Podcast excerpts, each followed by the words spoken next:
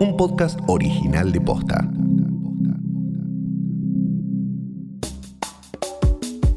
Diputados aprobó el proyecto de ley para incentivar la donación de plasma de pacientes recuperados de coronavirus. Te explicamos de qué se trata. Además, volvemos a la fase 1 o algo así, y los especialistas hablan de danzas y martillos. ¿A qué se refieren? ¿Y cuál es el futuro de la cuarentena? Hoy es viernes 26 de junio. Soy Martina Sotopose y esto posta. Si no vivís en una burbuja, para el momento en el que escuches este podcast, ya vas a estar al tanto de que el AMBA vuelve a la fase 1. Repasemos los principales anuncios. La nueva etapa comenzará el 1 de julio y terminará el 17. Solo estarán permitidas las salidas para comprar alimentos y productos de higiene y para las actividades esenciales. Se mantiene la apertura de bancos y las salidas recreativas para los niños los fines de semana. Se suspende la actividad deportiva. El transporte público va a estar permitido solo para trabajadores esenciales que deberán volver a tramitar el permiso. En la capital y el Gran Buenos Aires solo abrirán los comercios esenciales. Las industrias ubicadas en el conurbano también quedarían exceptuadas. En Amba y Chaco habrá un tercer pago del IFE. Siguen los créditos de tasa cero para los monotributistas y autónomos. Si querés saber por qué se toman estas medidas, te invitamos a escuchar nuestro episodio 1, donde lo analizamos en profundidad.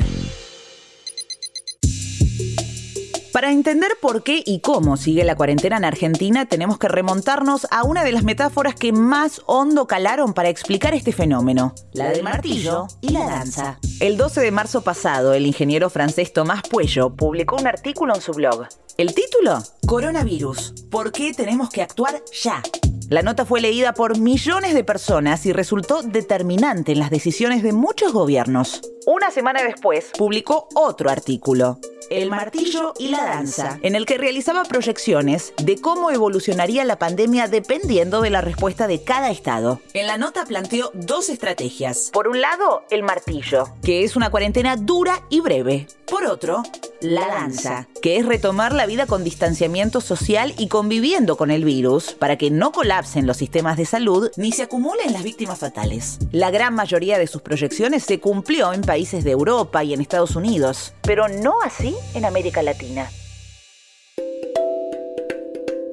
El problema es que fue pensado en sociedades muy distintas a la nuestra, esta instancia de la danza, que sería cómo manejar, evitar la propagación de contagios en una situación donde comience a haber un nivel de circulación mayor de, personas, algo necesario porque es imposible sostener una cuarentena eterna hasta que haya vacuna. Él es Daniel Feierstein, doctor en Ciencias Sociales por la UBA e investigador del CONICET. Estudia las prácticas sociales genocidas y la construcción y destrucción de lazos sociales en situaciones de vulnerabilidad y crisis. Daniel publicó un artículo en el sitio El cohete a la luna, donde planteó las dificultades de aplicar este modelo en nuestro país. Creo que el problema es cómo diseñar formas que tengan que ver con el modo en que funcionan nuestras sociedades en América Latina y América Latina tiene una serie de características muy distintas a, los lugares donde apareció primero esta pandemia. Una de ellas es ámbitos muy masivos de, de hacinamiento y otro tiene que ver con las debilidades y destrucciones de sus sistemas de salud. ¿sí? Por último podríamos decir que hay también un avance muy fuerte de la antipolítica en muchos de los países latinoamericanos que ha sido muy contraproducente en un momento donde necesitamos justamente de, de la articulación de acciones colectivas.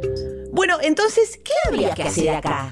Lograr que haya un mayor nivel de reporte de los síntomas por parte de la población que siente síntomas, que hoy por hoy ese nivel yo creo que es bajo, que haya una capacidad de detección, todo un equipo que sea capaz de detectar los contactos de cada caso para poder detener la propagación de ese contagio eso requiere mucha inversión, sobre todo humanas. Eh, y por otro lado, estrategias diferenciadas, en el sentido que esto no es lo mismo dirigirse a los sectores de los barrios populares que que dirigirse a los sectores medios de la ciudad de Buenos Aires o de algunas zonas del conurbano. ¿Y cómo podríamos aplicar la estrategia del martillo y la danza en nuestro país? Hay dos cuestiones centrales. Primero, cuando es estricto debe ser muy estricto y después saber que abrimos y que en ese abrimos se requieren nuevas medidas de cuidado, pero donde uno sí puede salir a una cantidad de cuestiones y al mismo tiempo tener, que es lo que han hecho bien algunas jurisdicciones y en ambas no se ha logrado, eh, sí lo ha hecho, ha hecho bien, por ejemplo, Rosario, sí ha tenido una estrategia inteligente Córdoba,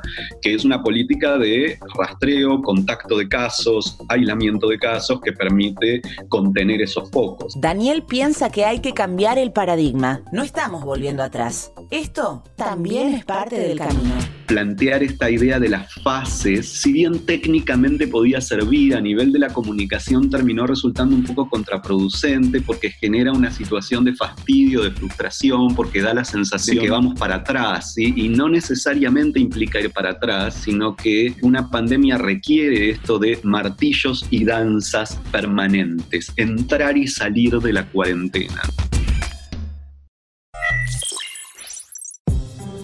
La Cámara de Diputados aprobó por unanimidad la campaña nacional para la donación de plasma. El proyecto establece incentivos y beneficios para todos aquellos pacientes recuperados de coronavirus que decidan ser donantes. Traslado hasta centro de donación, licencia laboral de dos días y el reconocimiento como ciudadanos solidarios destacados de la República. Además, el proyecto propone una campaña de divulgación a cargo del Ejecutivo para incentivar a los donantes. Hasta ahora, la transfusión de plasma es uno de los estudios experimentales más prometedores para reducir los daños de la enfermedad en los recién contagiados. En la provincia de Buenos Aires, más de 40 pacientes evolucionan favorablemente gracias al plasma de otras personas que ya se recuperaron de la infección. Pero ¿cómo y por qué funciona?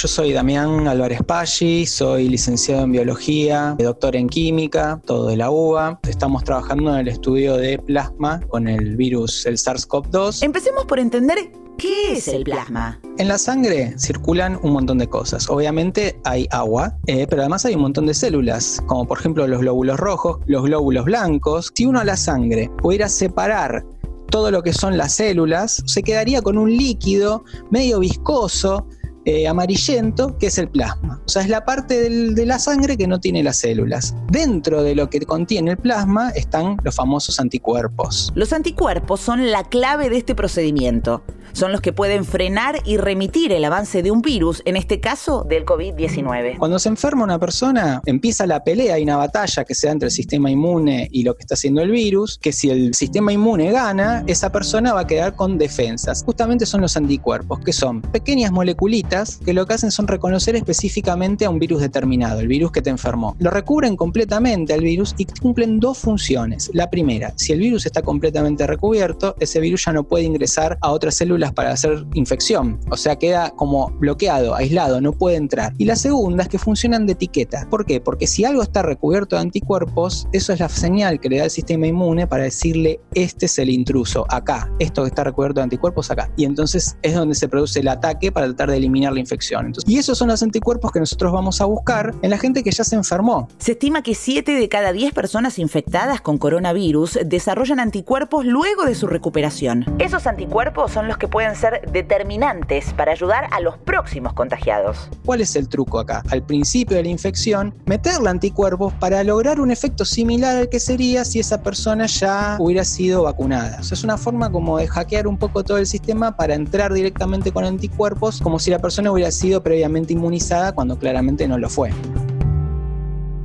Dato random. El tratamiento con plasma inmunizado es un invento argentino. Sí, como el colectivo, la identificación por huellas digitales, el sifón de soda, el bypass cardíaco, la lapicera. Somos brillantes y muy modestos también, ¿eh? En la década del 50, la epidemia de fiebre hemorrágica azotaba a la Argentina y se cobraba una innumerable cantidad de víctimas. Hasta que el doctor Julio Maistegui descubrió que si aplicaba plasma de pacientes recuperados a los nuevos contagiados antes del octavo día de la enfermedad, podía reducir la mortalidad de 30% a solo 3%. Hasta ahora, la disponibilidad de plasma de recuperados es limitada y se reserva para casos graves o puntuales. Por eso, es importante que los pacientes recuperados donen su plasma. Cualquier persona se puede postular, se hace un test para ver si esa persona es un buen candidato y en el caso de que así sea, se extrae el plasma. Para la donación de plasma, los pacientes recuperados de la provincia de Buenos Aires deben comunicarse a la línea gratuita del Cucaiba 0800 222-0101. Los requisitos son tener entre 18 y 65 años y estar clínicamente recuperado de la infección, demostrándolo mediante un hisopado nasal negativo. Los donantes pueden solicitar traslado y el procedimiento es breve, indoloro y 100% seguro. Esto también pasó posta. Fortnite estrena modo cine proyectando películas de Christopher Nolan. El videojuego online hoy hace su primera edición de Movie Night, donde los participantes tendrán dos funciones diferentes para ver una película del director. Usuarios de Argentina y México, por ejemplo, van a poder ver El Origen o Inception por su nombre en inglés, mientras que los de Chile y Brasil van a poder ver Batman Inicia. El mundo virtual de Fortnite ya se convirtió en uno de los escenarios virtuales más importantes durante esta cuarentena. El 23 de abril, el artista Travis Scott realizó un recital digital y lo vieron más de 12 millones de personas. Me suena galletita, Travis Scott. Esto pasó posta es una producción original de Posta. Escúchanos de lunes a viernes al final del día en Spotify, Apple Podcast y en todas las apps de podcast. Búscanos en Instagram y en Twitter. Somos arroba postafm. En la producción estuvieron Galia Moldavsky y Fede Ferreira. Nuestro editor es Leo Fernández. En la dirección general, Luciano Banchero y Diego del Agostino. Soy Martina Sotopose y esto pasó posta.